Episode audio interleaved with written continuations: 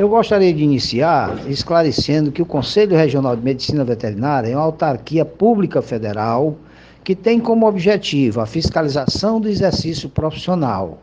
E essa fiscalização, ela preconiza uma obediência à legislação vigente no país.